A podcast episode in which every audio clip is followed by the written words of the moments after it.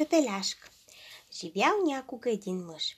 Жена му рано умряла и той останал сам с дъщеря си. Скоро обаче се оженил повторно. Новата му съпруга била най-високомерната и сърдита жена на света. Тя също била вдовица и имала две дъщери от първия си брак. Нейните момичета напълно и приличали. Били също такива надменни и свъдливи. Още от първия ден мащехата започнала да нагробява заварената девойка.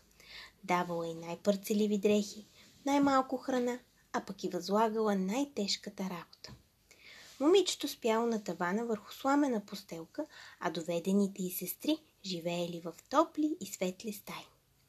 Като свършила възложената й работа, тя горката сядала да се стопли при камината до съндъчето с пепелта и затова всички я наричали Пепеляшка. Пепеляшка търпеливо ден след ден понасяла всички обиди и не се оплаквала. Един ден царският син организирал бал и поканил на него девойките от всички богати семейства. В дома на Пепеляшка също донесли покана. Сестрите им много се зарадвали и започнали да се готвят за бала. А това създало за Пепеляшка още работа. Трябвало от сутрин до вечер да пере и глади туалетите им. В къщата само това се обсъждало – какво ще облекат и как ще изглеждат двете по-големи дъщери. Те през цялото време се въртели пред огледалото с блестящи украшения и рокли. И ето, че денят на бала настъпил. Те седнали в каретата и заминали. Пепеляшка дълго гледала след тях, докато се изгубили в далечината, а след това тъжно заплакала. Тогава при нея дошла една добра вълшебница, която и била кръсница. Тя попитала Пепеляшка, защо плаче. Така ми се искаше, така ми се искаше, отвърнало момичето и захлипало още по-силно. Да идеш на бала, нали? попитала вълшебницата. Да можех и аз да отида, наистина, въздъхнало замечтано Пепеляшка. Ще идеш, мила. Ако се постараеш да направиш каквото ти поръчам, ще изпълня това твое желание. Усмихнала се кръстни. Иди сега в градината и ми донеси една хубава голяма тиква. Пепеляшка веднага изтичала навън, откъснала най-голямата тиква и я донесла. Вълшебницата я издълбала, докоснала с магическата си пръчица и тиквата изведнъж се превърнала в красива позлатена каляска с перденца от червено кадиве. После кръстницата надникнала в капана и видяла, че са се хванали шест мишлета казала на Пепеляшка да открехне леко въртичката и всяко мишле, което изкачало отвътре, докосвала с пръчицата си. След минути пред тях стояли шест прекрасни млечно-сиви коня и потропвали с копита. Липсвал само кочияш. Ще изтичам да погледна в капана за плъхове, пред... предложила Пепеляшка. Скоро тя се върнала с капана, а от него надничали не един, а три плъха. Кръстницата избрала този, който имал най-дълги мустаци и с вълшебната си пръчица го превърнала в мустакат кочияш. След това казала на Пепеляшка. Иди в градината, хвани два гущера и ми ги донеси. Тях кръстницата е преобразила в пажове. Те веднага стъпили отзад на каретата и изглеждали така, сякаш цял живот са били само пажове. Като свършила всичко това, кръстницата вълшебница казала. Да, по-хубава карета до сега не бях правила. Доволна ли си, момичето ми? Много съм щастлива, отвърнала Пепеляшка, но с тази закърпена рокля няма да ме пусна да вляза в двореца. Вълшебницата само я докоснала с пръчицата си. В същия миг неугледната дрежка се превърнала в разкошна бална рокля, украсена с бисери била ушита от най-финна куприна. Девойката смаяно се погледнала в огледалото и сама не могла да се познае. После кръстницата й подала и чифт стъклени пантовки. Пепеляшка ги обула. Седнала в каретата, а вълшебницата строго й поръчала. Запомни, мила, че трябва да си тръгнеш преди часовниците да ударят полунощ.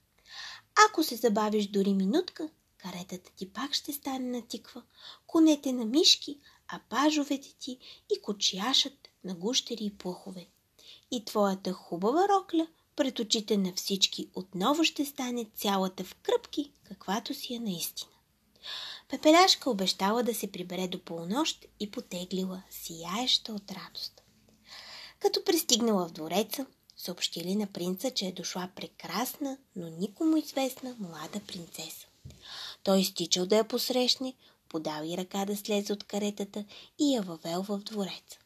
Щом пепеляшка се появила в залата, в миг настъпила тишина. Музикантите престанали да свирят, танците спрели. Гостите гледали изумени на известната красавица и от всички страни се чувал приглушен шепот. Вижте колко е прекрасна! И каква рокля има! И стъклени пантовки! Никога не сме виждали такава красавица.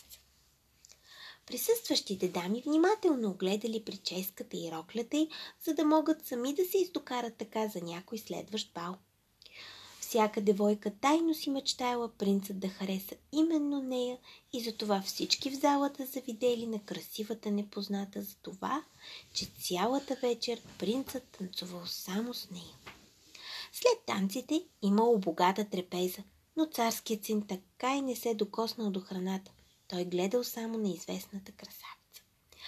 А тя седнала до сестрите си и любезно започнала да разговаря с тях, дори ги почерпила с ябълки и портокали, които принцът ти донесъл. Те я гледали с възхищение и изобщо не могли да я познаят. Пепеляшка се забавлявала, танцувала и съвсем забравила за ръката на вълшебницата. Изведнъж чула, че часовникът започва да отброява 12. Скочила и побягнала. Докато тичала, едната от стъклените й пантовки паднала на стълбите. Принцът я вдигнал и побързал да настигне девойката, но от нея нямало и следа. Той попитал стражите не са ли видели красивата принцеса, а те му отговорили, че покрай тях минало само някакво дрипаво момиче, което повече приличало на слугинче, отколкото на благородна госпожица. Мома като горчен се върнал в залата и се замислил как да намери изчезналата хубавица. А Пепеляшка запахтяна дотичала вкъщи без карета, без слуги, в старата си грозна рокля. От целия прекрасен туалет и останала само втората стъклена пантовка. Когато сестрите й се върнали, тя ги попитала добре ли са прекарали на бала. Те й разказали за неизвестната красавица, която в полунощ внезапно избягала, като изтървала скъпоценната си пантовка. Принцът държеше пантовката и през цялото време я гледаше, разказвали те. Сигурно се е влюбил в тази хубавица. Те били съвсем прави.